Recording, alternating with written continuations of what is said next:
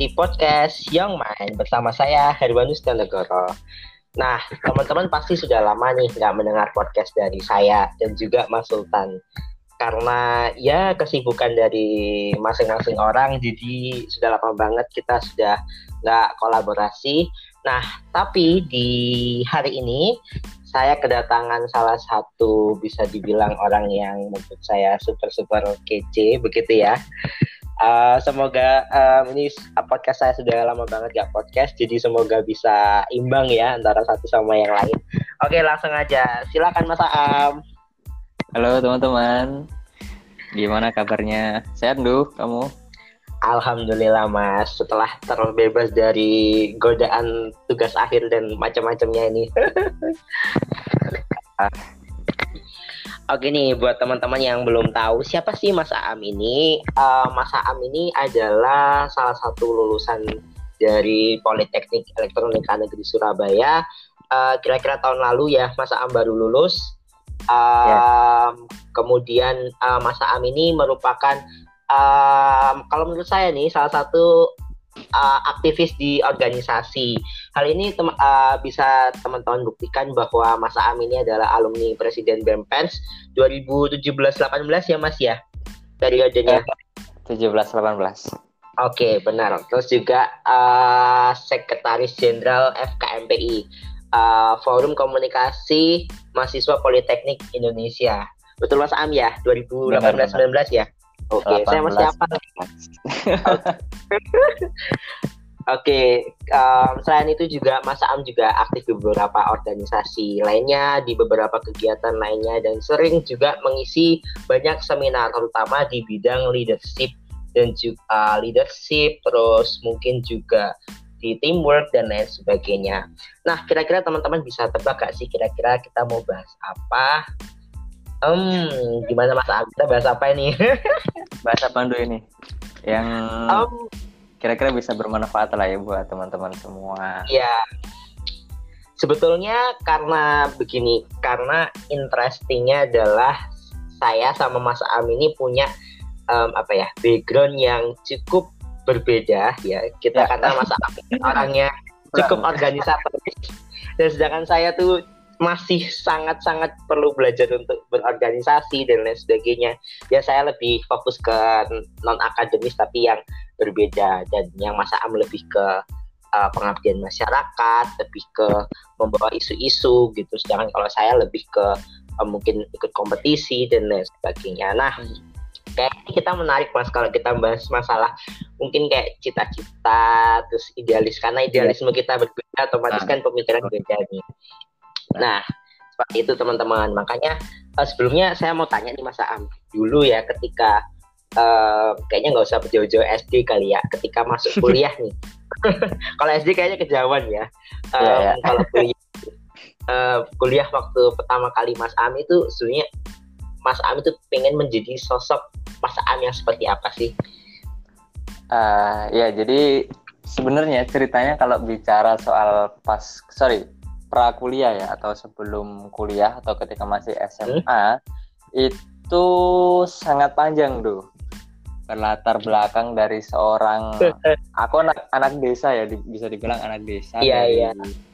dari satu kabupaten yang mungkin belum cukup terkenal ya kalau kita bicara Indonesia secara secara makro waktu itu aku dapat sebenarnya ada empat kesempatan yang alhamdulillah waktu itu diberikan ke aku pas habis lulus dari SMA satu mau studi lanjutan di Prancis itu yang paling keren. Itu keren banget sih. Dua di PENS kemudian yang ketiga di Universitas Negeri Malang. Sama yang ketiga yang keempat terakhir tuh kerja di salah satu perusahaan di waktu itu di daerah Cikarang. Nah cuman short story yang Perancis nggak nggak jadi terus akhirnya aku ke pens nah sebenarnya kalau uh, planning awal ketika waktu itu pengennya ke Prancis aku ngejarnya tuh sebenarnya ke profesional karena aku di SMA tuh backgroundku di debat bahasa Inggris di isu-isu yang specially sebenarnya lebih ke arah teknologi ya karena waktu itu aku ya, SMK ya. tepatnya SMA-nya di SMK di STM jurusannya elektronika industri. Kemudian waktu itu kebetulan banget di tingkat akhir sekolahku tuh kedatangan satu LSM internasional, tepatnya dari negeri Belanda. Satu orang yang dia jadi konsultannya, dia datang ke daerah-daerah di Indonesia. Dan ini satu pelajaran yang menarik gitu. Jadi ketika aku ngobrol sama dia, the one reason kenapa sih mereka interest banget sama Indonesia, karena di Eropa hari ini tuh mayoritas problem tuh udah solve. Let's say transportation, iya. terus apa namanya ya energi misal, kemudian iya benar-benar uh, hal-hal yang lain tuh banyak mereka udah settle, udah sustain lah. Jadi mereka bingung gitu kayak ya pertama mungkin dari sisi bisnis, dari sisi ekonomik mereka udah secara market otomatis kan udah terpenuhi. Karena kalau kita bicara bisnis kan uh, semakin besar permasalahan akan semakin besar opportunity gitu. Nah di sana ya, uh, opportunity-nya rendah gitu kalau dalam perspektif dari sisi masalah. Nah dia bilang di Indonesia ini sebenarnya potensinya besar banget gitu. Kita kan uh, banyak masalah ya. dari sisi populasi kita bisa dibilang ya top 5 lah ya terbesar di dunia. Ya. Kemudian negara kepulauan yang notabene tidak uh, apa namanya tersambung secara langsung dari sisi darat sehingga punya culture yang juga beda yang otomatis di situ permasalahannya itu juga banyak banget gitu. Nah, aku ngobrol yeah. banyak sama beliau terus dapat insight tuh I would like to be such kind engineer yang benar-benar engineer dalam artian uh, apa ya bikin teknologi tepat guna, kemudian learning uh, prosesnya di sana. Jadi orientasiku waktu itu di Prancis. Cuman uh, ya short story-nya nggak jadi. Ada satu kisah yang memang cukup complicated kalau diceritakan. Akhirnya aku ngambil waktu itu di second choice. Terus di Pens pun sebenarnya kalau bicara di awal-awal aku aktifnya di debat bahasa Inggris dulu di debat bahasa Inggris sih lo guys apa namanya waktu itu karena lingkungan ya balik lagi ke lingkungan yeah. uh, you know lah kaderisasi defense kayak gimana dan yeah. Iya.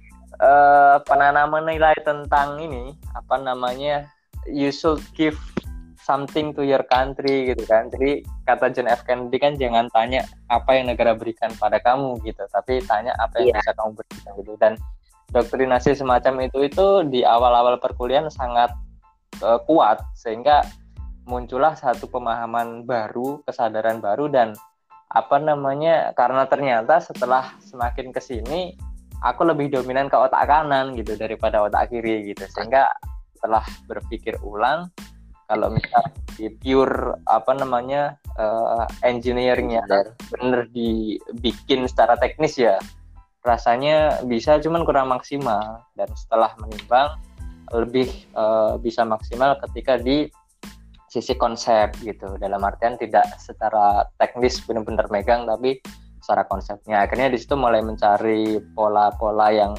kira-kira paling ideal dan akhirnya ya di organisasi gitu.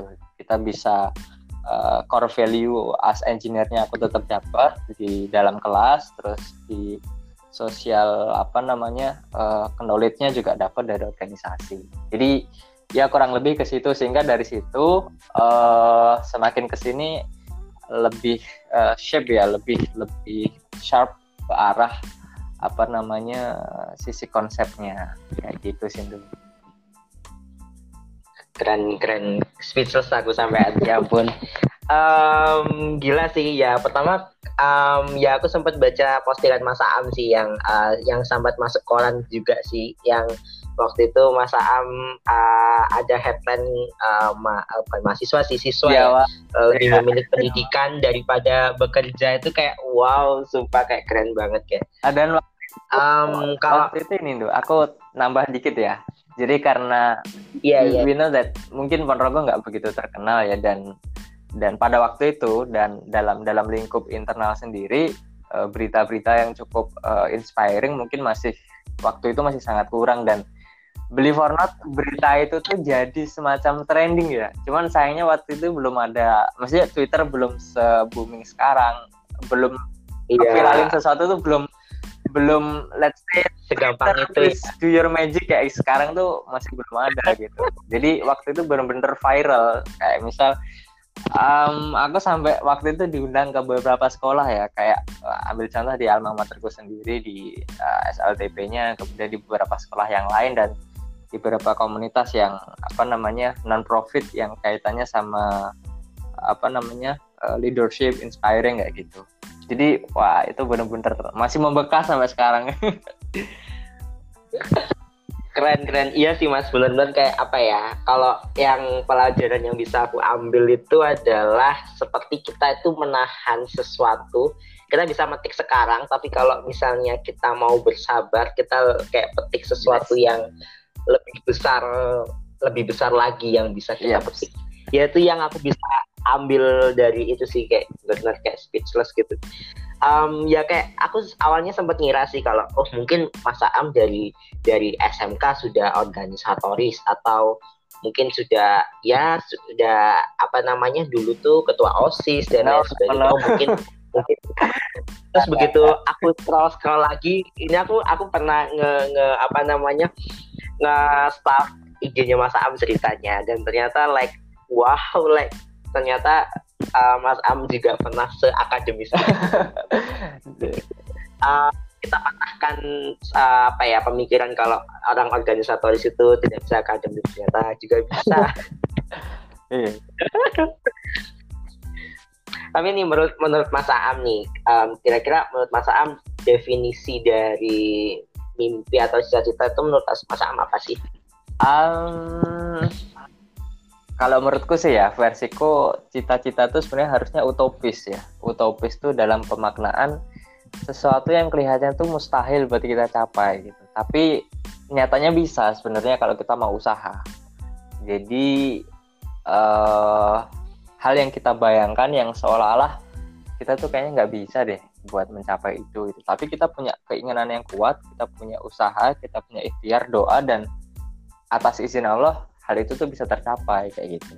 Termasuk apa yang aku juga hari ini capai atau paling nggak aku udah lewatin lah ya bahasanya itu pun semuanya aku pikir dari apa yang aku tulis tuh. Jadi kalau kamu pernah lihat itu videonya Mas Danang ya kalau nggak salah yang jejak-jejak mimpi waktu itu kan kita disuruh nulis ya 100 mimpi yeah, yeah. di dalam kertas karena kalau kamu tidak menulisnya itu akan jadi sebuah angan-angan semata dan aku nggak banyak mikir gitu karena bermimpi itu kan aku pikir gratis jadi udah aku nulis gitu kan iya. keliling Indonesia terus kemudian uh, ya banyak lah yang yang yang pada waktu itu ketika aku ngelihat dan berkaca kepada diri aku pada waktu itu aku pikir it's impossible gitu secara finance aku iya, iya, iya. latar dari dari latar belakang keluarga yang uh, tidak berada dalam finansial gitu kan. Iya.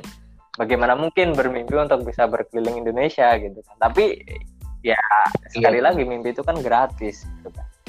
Akhirnya ya alhamdulillah bisa tercapai. Capai alhamdulillah. Benar sih benar benar benar. Iya mas benar benar. Dan uh, mas Am uh, ini nggak sih ngerasa nggak sih kalau kita itu memberikan sesuatu hal yang positif ke mimpi kita tuh kayak secara nggak sadar itu kita kayak mengarah ke mimpi yang kita tulis gitu loh mas. Yep. Ya nggak Jadi, uh, uh, ya gimana, Jadi kayak um, ini aku cerita, okay, aku cerita juga gimana, sih gimana? mas. Jadi, um, aku tuh kan sebetulnya dulu awal-awal itu sebetulnya gagap banget bahasa Inggris boro-boro bahasa Inggris kayak aduh kayak ngapain sih kayak belajar bahasa bahasa gitu. Terus aku tuh dulu kecil-kecil itu suka nonton film film Karate Kid. Yeah. Suka banget dari Jackie Chan. Uh lihat orang berantem itu suka sampai sekarang kalau ada konflik seneng banget iya, iya. Nah, terus aku aku aku tapi waktu itu aku nggak belum karena belum ada kayak video aku belum ngeh tentang video dan macam-macam jadi aku cuman punya target aja deh kayak uh, Jackie Chan kan seringnya syutingnya di China, Hong Kong dan banyak film-film yang uh, mafia-mafia gitu yeah. kayak ah kayaknya asik nih kalau misalnya um, misalnya bisa berangkat ke Hong yes. Kong. Nah, tapi waktu itu aku mikir juga sih kayak ah paling cuman ya cuman sekedar kita kebawa sama mimpi, kebawa sama euforianya film aja gitu loh. Nggak taunya entah kenapa kayak semakin lama itu kayak aku ngerasa kayak uh kayaknya ada ada saatnya nih kayak aku tapi nggak sampai ke situ dulu kayak oh mungkin aku belajar bahasa Inggris dulu deh. Oh aku mungkin belajar hal-hal yang kecil-kecil dulu hal-hal kecil dulu aku belajar ini deh. Dan nggak tahu kenapa kayak tiba-tiba brek kayak bisa berangkat dan itu kayak ada yang mendanai dan dapat semuanya kayak jadi kayak bahasa bahasa Surabayanya sih. Jadi tenang kayak kira jadi apa kena aku sih ibarat itu kayak gitu kayak wow ketika berangkat mungkin Mas Am juga ya. mikirnya gitu ya naik pesawat terus kayak jadi kita nanan tak gitu sampai ya mungkin kayak iya nggak sih Mas? In the first time aku naik pesawat itu dari apa namanya anu ya maksudnya uh, selain selain di di rumah ya kalau sebenarnya zaman kecil yeah. zaman kecil pernah naik pesawat cuman yang bener-bener as teenagers terus pasca sekolah naik pesawat itu pertama juga agenda dari kampus kayak gitu. Dan waktu itu alhamdulillah sampai ya, ya sampai sampai sekitar 70 lebih titik kunjungan dari seluruh Indonesia hampir seluruh pulaunya.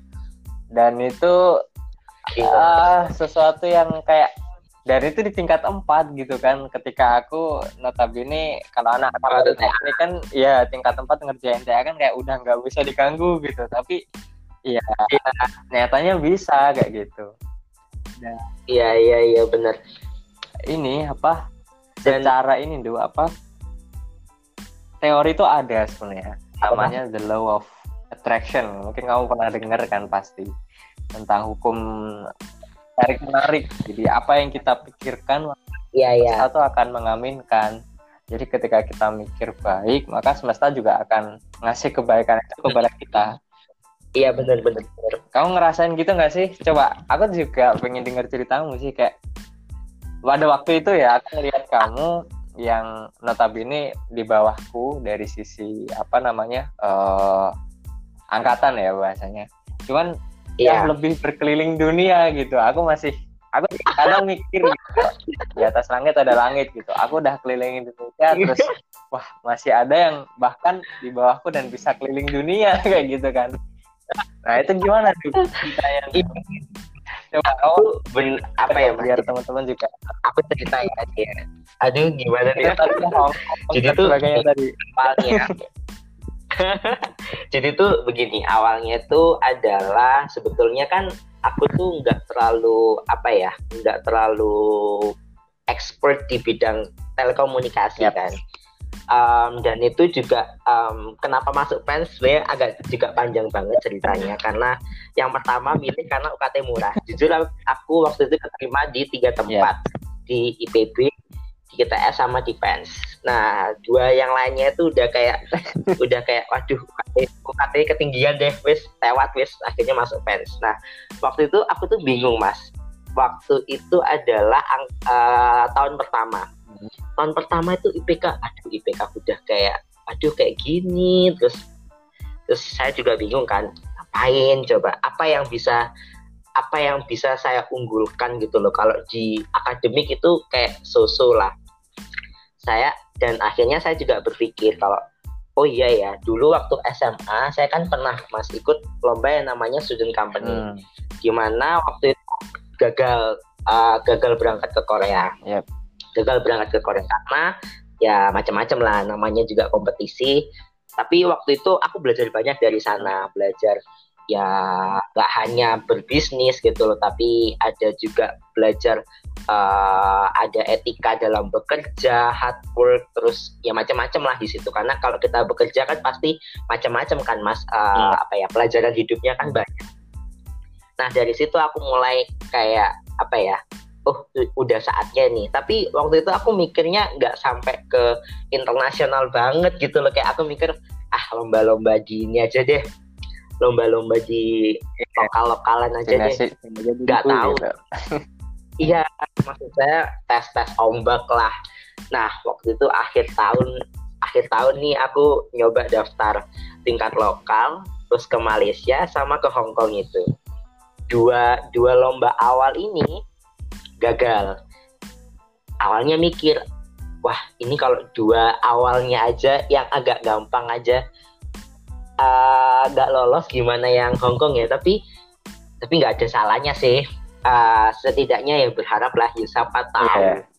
dan ternyata malam-malam itu kayak nggak ada kepikiran gitu loh. Tiba-tiba bangun jam 2 kali ya jam 2 pagi dapat email. Kok tumben banget gitu loh seorang bandu jam 2 pagi buka email. Biasanya kan stuck lihat YouTube macam-macam ternyata dapet lah um, apa letter of acceptance kalau misalnya lolos. Wah itu kayak udah kayak seneng banget itu kayak wah langsung nih langsung kayak internasional banget nih. Banget nih kayak kayak beneran tadi ini terus sampai akhirnya waktu itu waktu itu boom nggak booming ya nggak booming gimana gimana sih. Cuman waktu itu aku post ke story yeah. mas.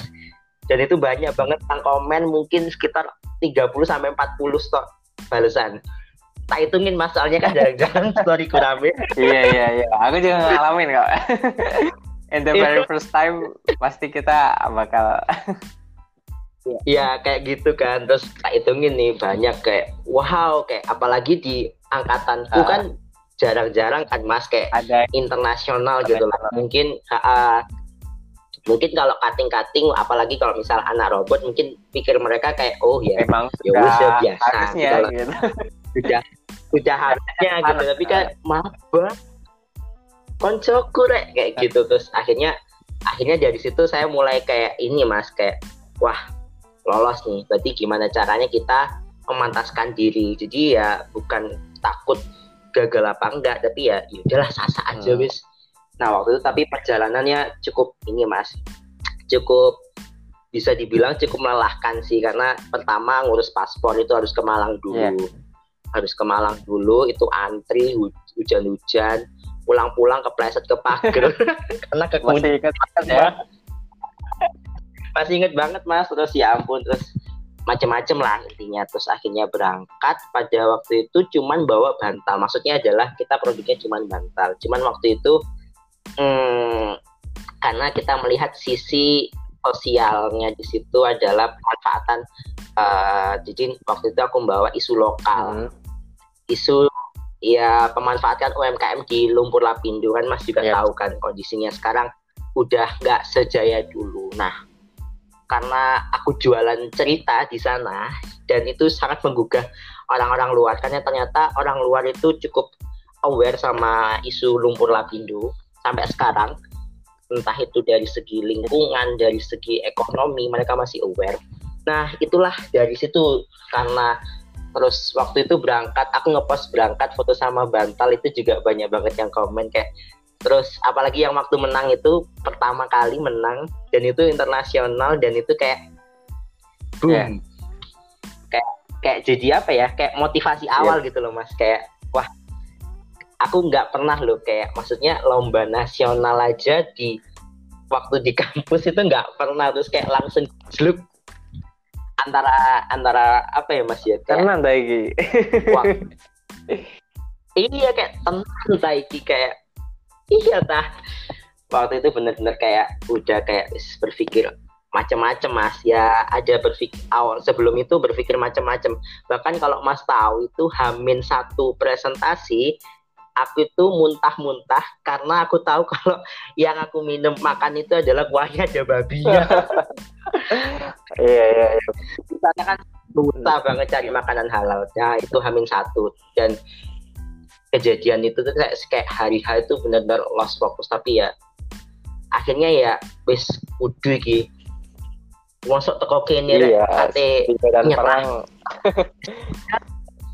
wis nyelam loh iki wis kudu wis ya carane nah dari situ mas kayak kayak aku percaya gitu loh bahwa ternyata um, dulu aku mikir bahwa um, aku bisa berangkat ke sana terus setidaknya apa ya mas ya um, mengembangkan cita-citaku yang dulu ke Korea nggak jadi dan ternyata bisa waktu kuliah. Ya hanya soal waktu sih mas.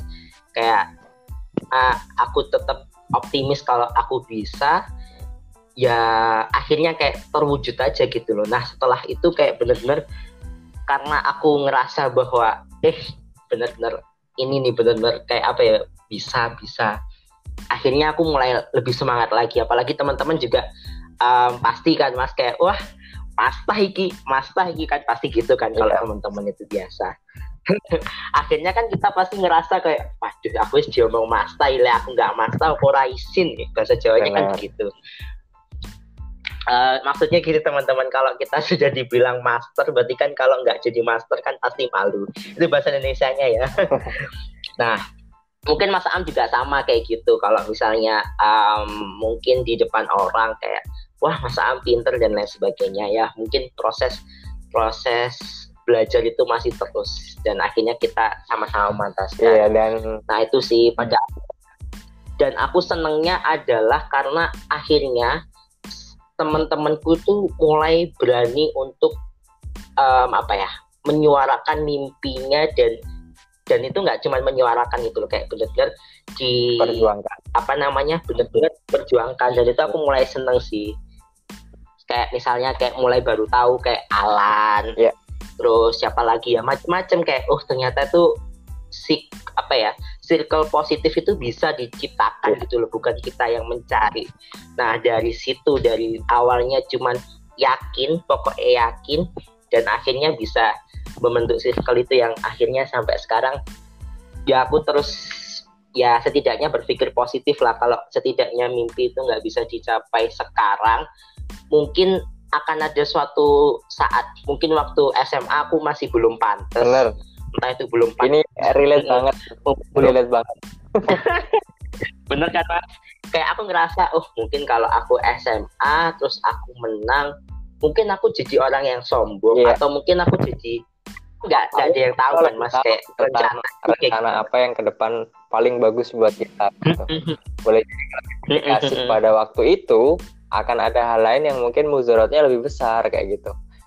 So iya benar-benar ketika kamu tadi nyinggung soal itu aku jadi kepikiran satu prinsip yang sebenarnya aku pegang itu sejak dalam tanda kutip kegagalan ya ketika nggak jadi berangkat oh iya iya itu ada satu frasa kalimat yang aku selalu pegang bahwa everything happen for a reason.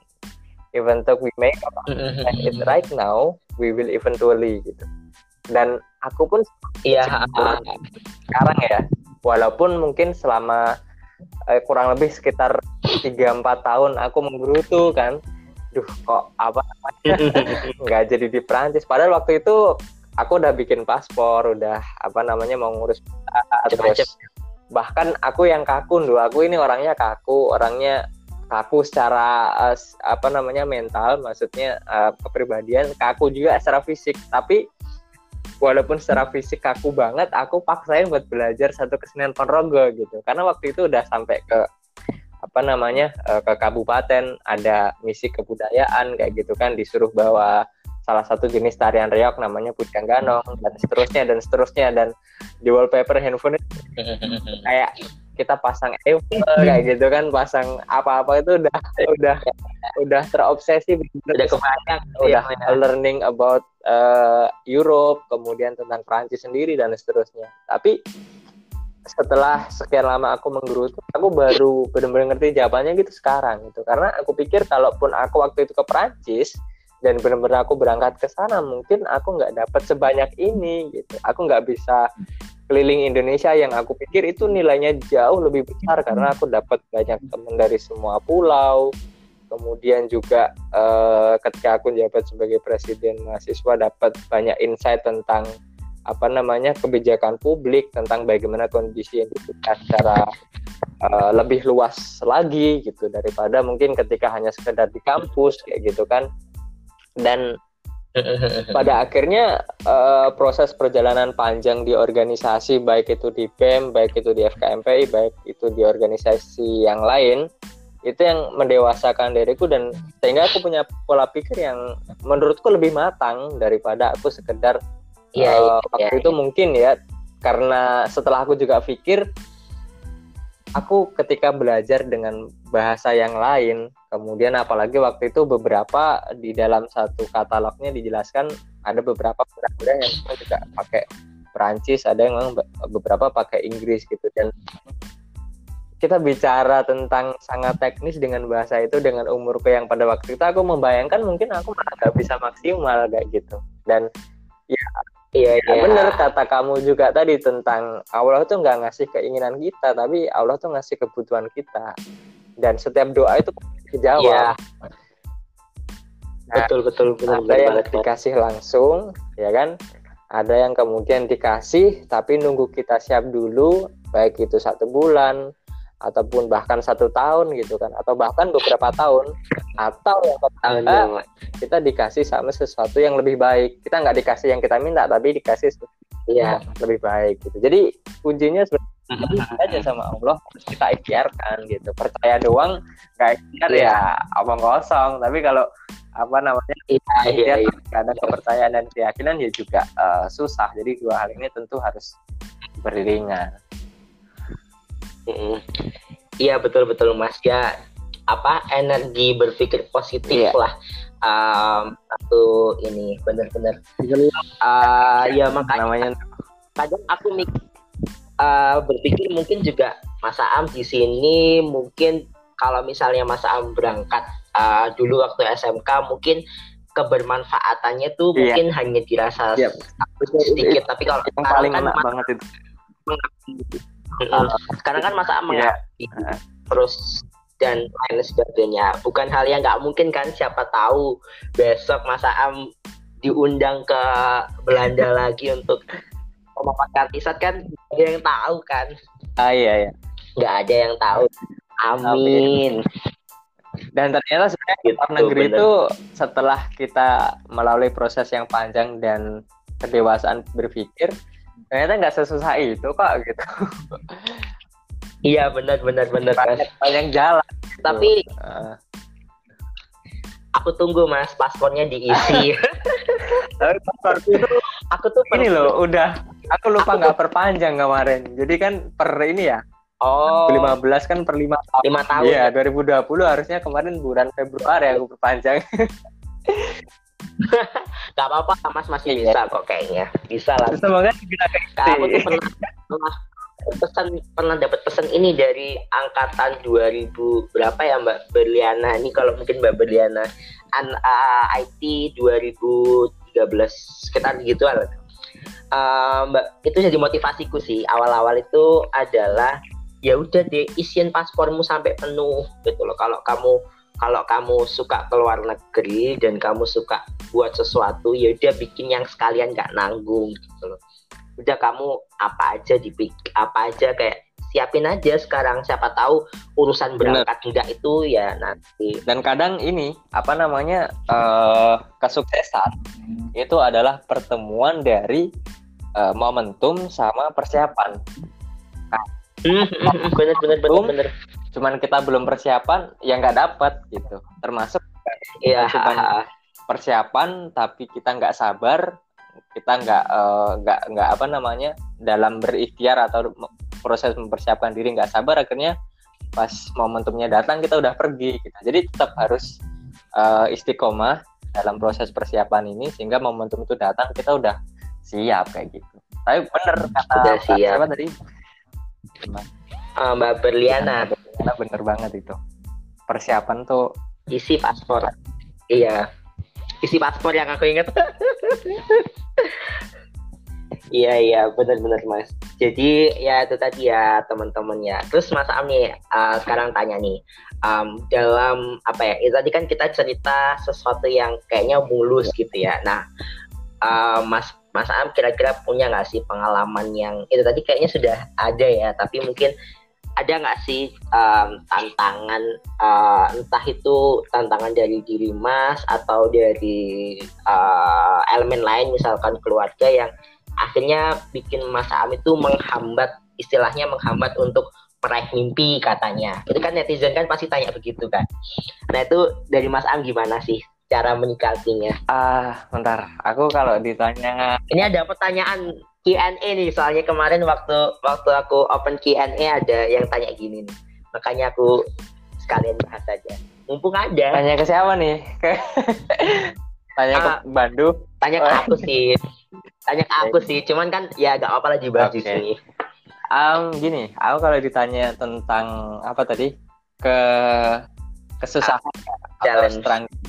Kesusahan struggle lah susah gitu ya untuk menjawab. Kenapa? Karena em, dalam perspektifku atau dalam mindsetku tuh bahwa apa pun yang ada di depanku tuh satu ujian yang menguatkan gitu jadi kalaupun dibilang berat pun juga aku melihatnya sebagai satu uh, sudut pandang yang positif sehingga dalam satu waktu aku tidak menganggap itu sebagai satu struggle gitu. Aku ya cuma menganggap ya ini hal biasa dari sebuah proses yang mau lewati gitu. Kalau aku mau sukses aku harus kerja keras gitu bahasanya.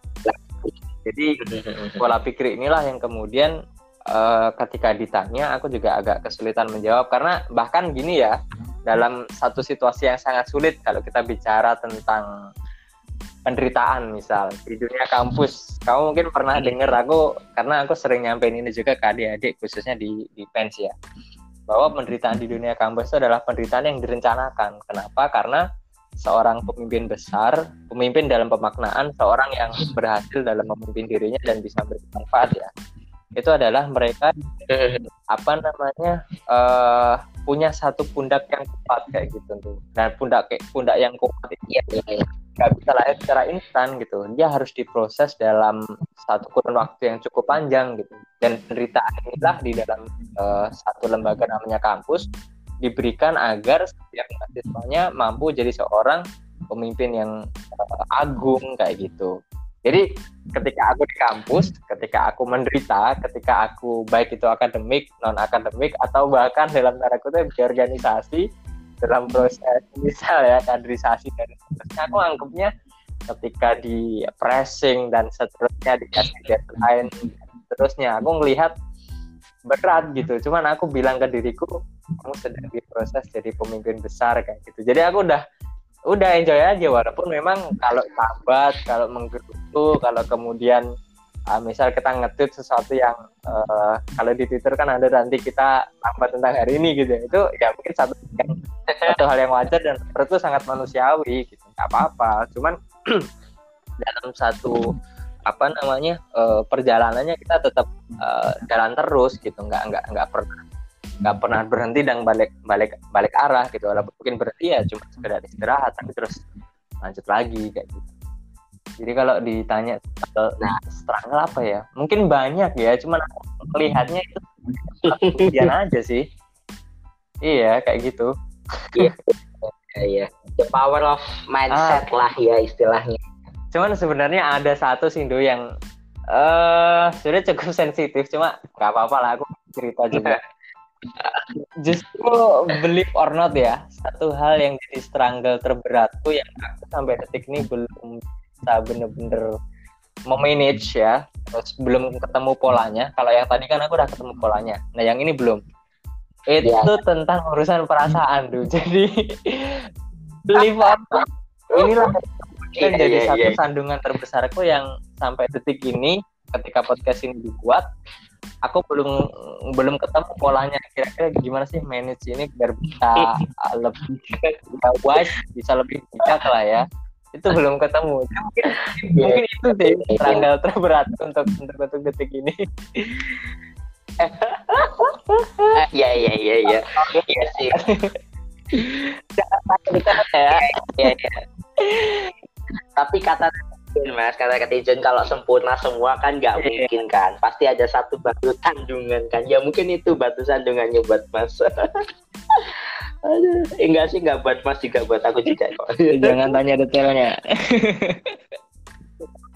enggak, enggak. Aku kayaknya udah udah bisa meraba ya Mas ya. aduh, aduh. Ya gitu sih itu teman-teman tadi jawaban dari Mas Am ya gitu. Jadi kalau aku sih setuju sama yang dibilang Mas Am. Jadi um, semua orang itu pasti struggling, semua orang itu pasti um, apa ya mengalami masa-masa susah. Siapa pun itu meskipun fatal yeah. nantinya meskipun fatal nantinya pasti juga dia pasti punya level strugglingnya masing-masing.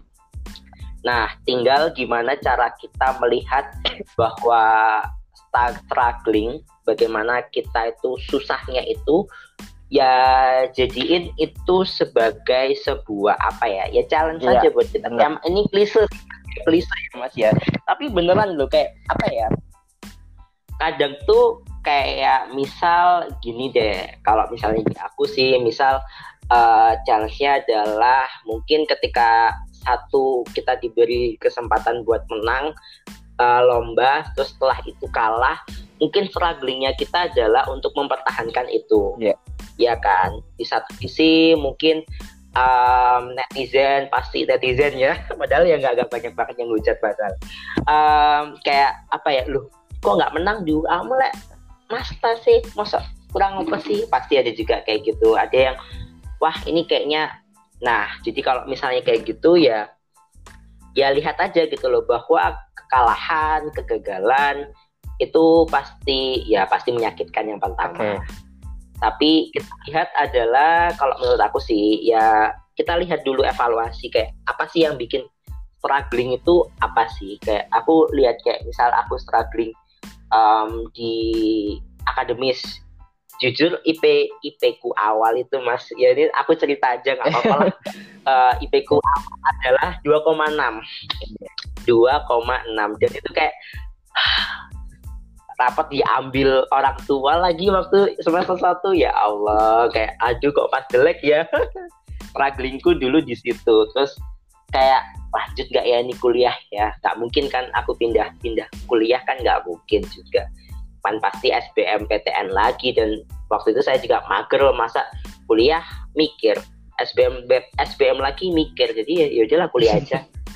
Dan akhirnya ya itu tadi akhirnya ya aku evaluasi ya sedih terus evaluasi lagi kayak jadi klise sih kayak tapi beneran kayak coba lihat lagi kayak renungi sendiri kenapa kok itu bisa jadi struggling buat kalian? Kenapa sih kok kuliah itu bikin kalian stres bikin kalian ini?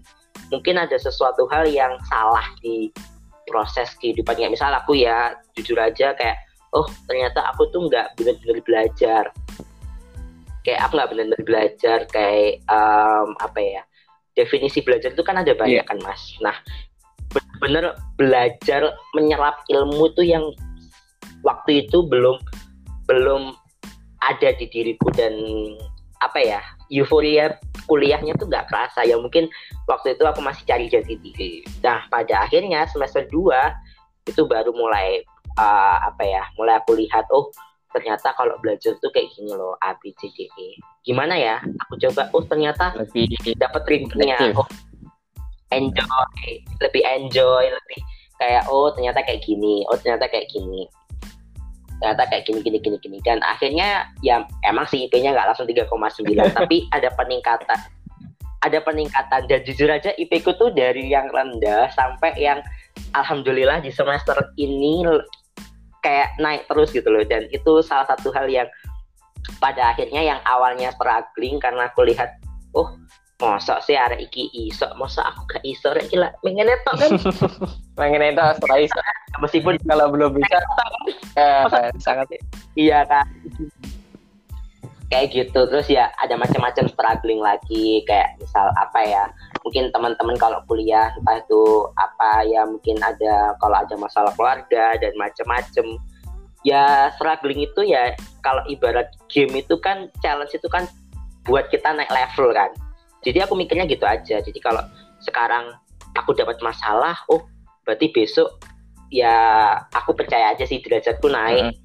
pasti masalahnya bakal lebih Benar. besar nah hidup kita itu bakal banyak masalah gitu kalau sudah gak ada masalah berarti di end bener kan begitu aku ya nggak masalah nambahin dua hal dulu jadi satu iya ya satu bahwa everyone impossible post something negative of uh, themselves. Jadi apa yang diposting di hmm. media sosial itu pasti kebaikan gitu. Ya mungkin ada iya, apa, iya, tapi iya. Jadi mereka ngepost kebahagiaan, mereka lagi liburan, mereka lagi menang, mm-hmm. mereka jadi mawapres misal atau mungkin uh, ya dia ngisi seminar misal uh, dia post sebuah poster dan seterusnya. Jadi media sosial kadang kalau kita nggak punya rem, kita nggak punya kontrol tuh jadi satu wadah toksik banget loh serius. Apalagi di era ini ketika semua orang bisa mengekspresikan dirinya dengan sangat bebas, ketika kita nggak punya kontrol, kita bakal ngerasa ya kalau orang sekarang bilangnya kan insecure, kemudian overthinking dan seterusnya. Jadi prinsip dasarnya kalau menurutku orang ngepost di sosial media itu adalah satu bentuk ya eksistensi dirinya. Dia pengen dilihat sebagai orang yang baik kemudian ingin kemudian orang apa ya punya satu citra yang baik lah kayak gitu. Padahal dalam prosesnya boleh jadi di belakangnya itu berdarah-darah loh.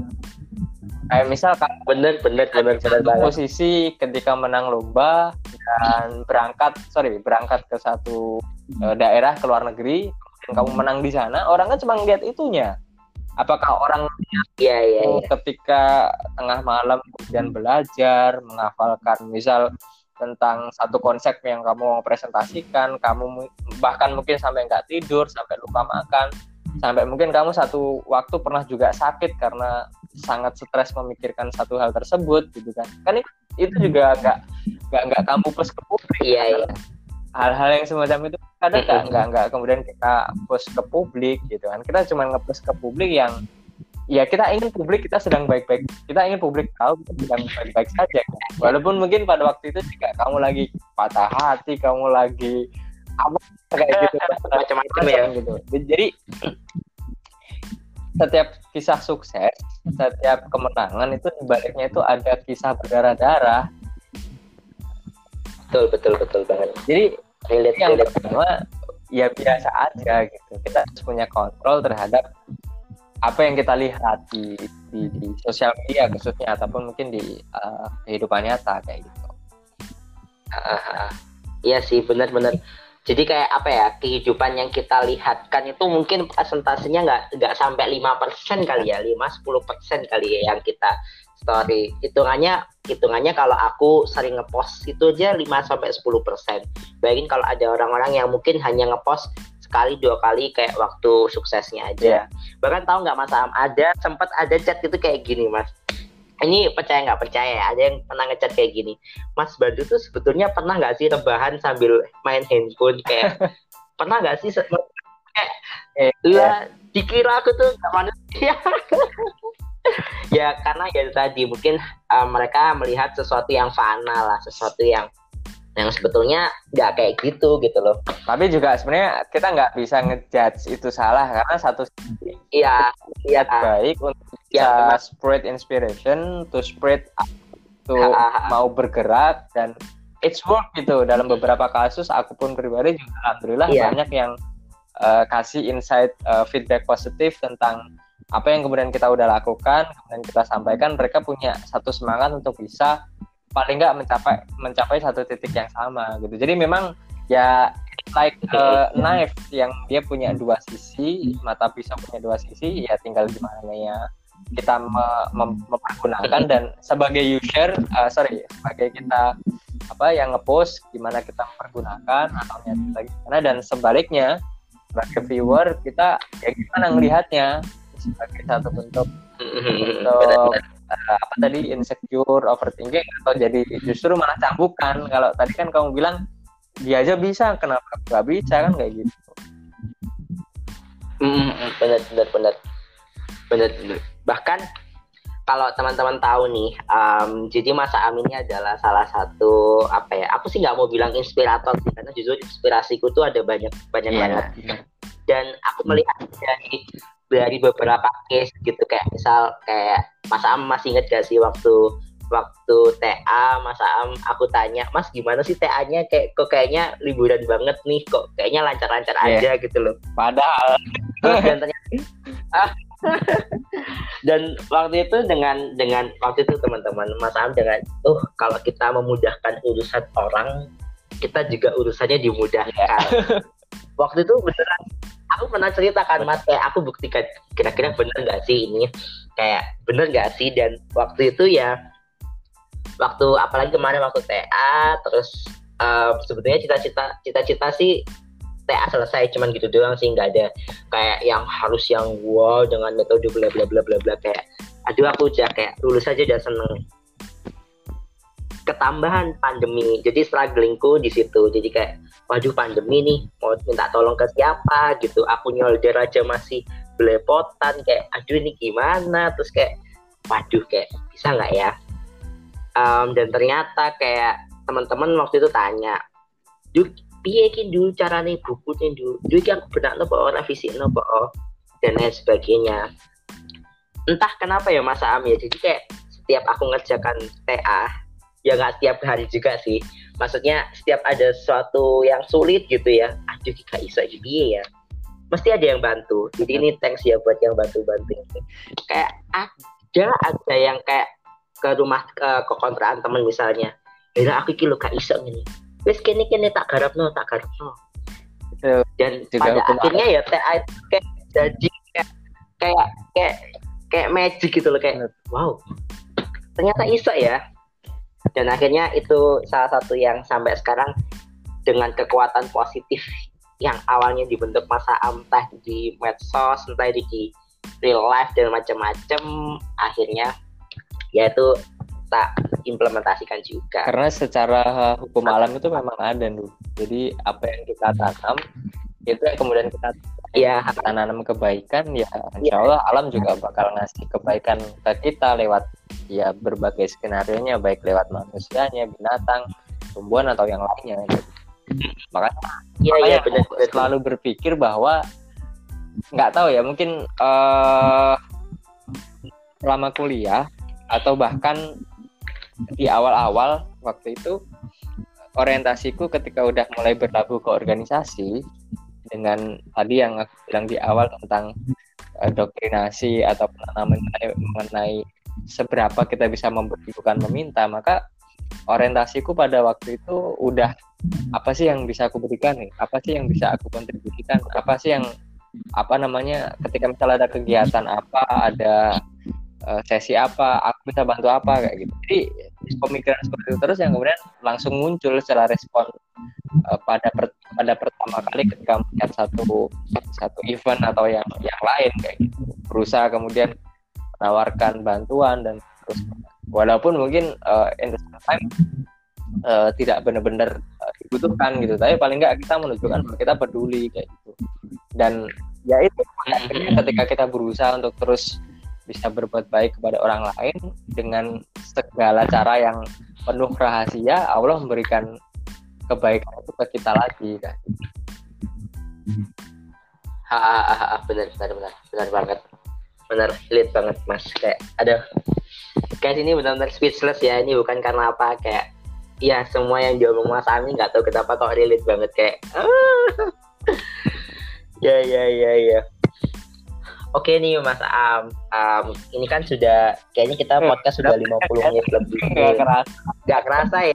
Gak kerasa banget ya. Kayak asik banget ngomong sama Mas Am. Aku tadi tuh mikirnya, wah ini kira-kira aku bisa nggak ya ngimbangi Mas Am berapa menit gitu. Oh ternyata asik juga nih. Kalau udah seri kayak masih ya. belum ada 50 persen ya, Du. Iya, gini Mas, kayaknya dibuat per aja Mas, biar banyak. bisa, bisa bisa bisa jadi um, ini nih Mas Am. Ini kan sudah uh, 50 menit. Mungkin kita bisa bikin part 2 nah kira-kira menurut uh, dari Mas Am apa sih suatu hal yang Mas Am pesankan untuk para pendengar? Aduh kok kayaknya serius banget ya. Aduh kok kayak serius banget. Ya. Ya kira-kira apa yang bisa Mas Am pesan ke teman-teman? Siapa tahu nih ini bakal menjadi apa ya satu hal yang bakal diingat terus kayak tadi pesan yang Mas Am sampaikan. Jadi beranilah bermimpi. Kenapa? Karena banyak teman-teman kita, banyak uh, sahabat-sahabat kita, saudara-saudara kita, orang-orang di sekitar kita yang bahkan untuk sekedar bermimpi itu dia takut takut tentang bagaimana mencapainya tentang nanti apakah ini bisa terwujud apakah nanti justru malah jadi satu hujat netizen ya karena menganggap pendidikan yeah, terlalu yeah. tinggi dan seterusnya. Tapi menurutku itu is oke okay, itu wajar. Bahkan funding father kita uh, Bung Karno bilang bermimpilah setinggi langit gitu. Kalaupun kamu nanti jatuh kamu akan terjatuh di antara bintang-bintang kayak gitu.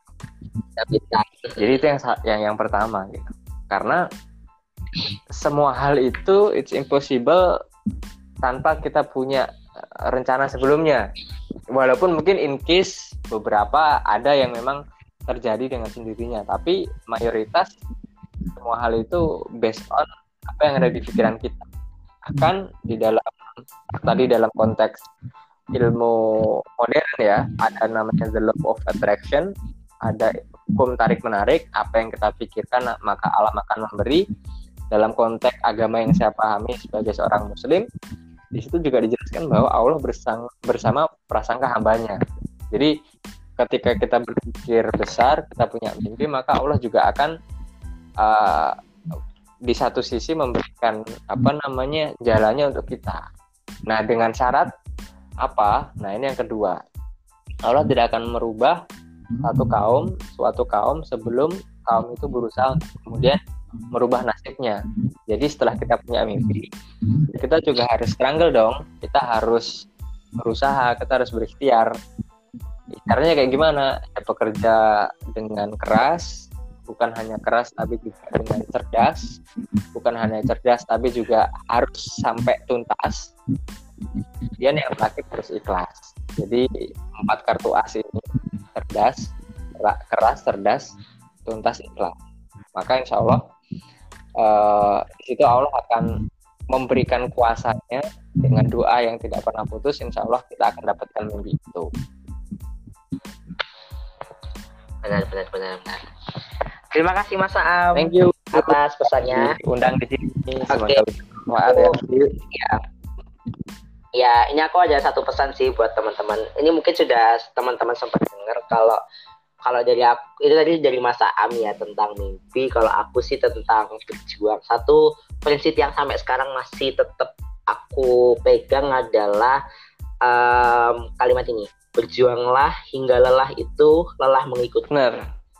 Jadi kalau misalnya intinya adalah ya tetap berjuang apa pun apa pun uh, rintangan apa pun um, apa yang teman-teman hadapi ya berjuang sampai capek itu capek ngikutin kalian. Jadi jangan pernah berhenti berjuang. Terima kasih Mas Am dan terima kasih teman-teman pendengar semua. Semoga bermanfaat bagi teman-teman semua. Ditunggu aja ya part 2 nya uh, jadi kan Mas? Oke oke. Terima kasih. Wassalamualaikum warahmatullahi wabarakatuh. Assalamualaikum warahmatullahi wabarakatuh.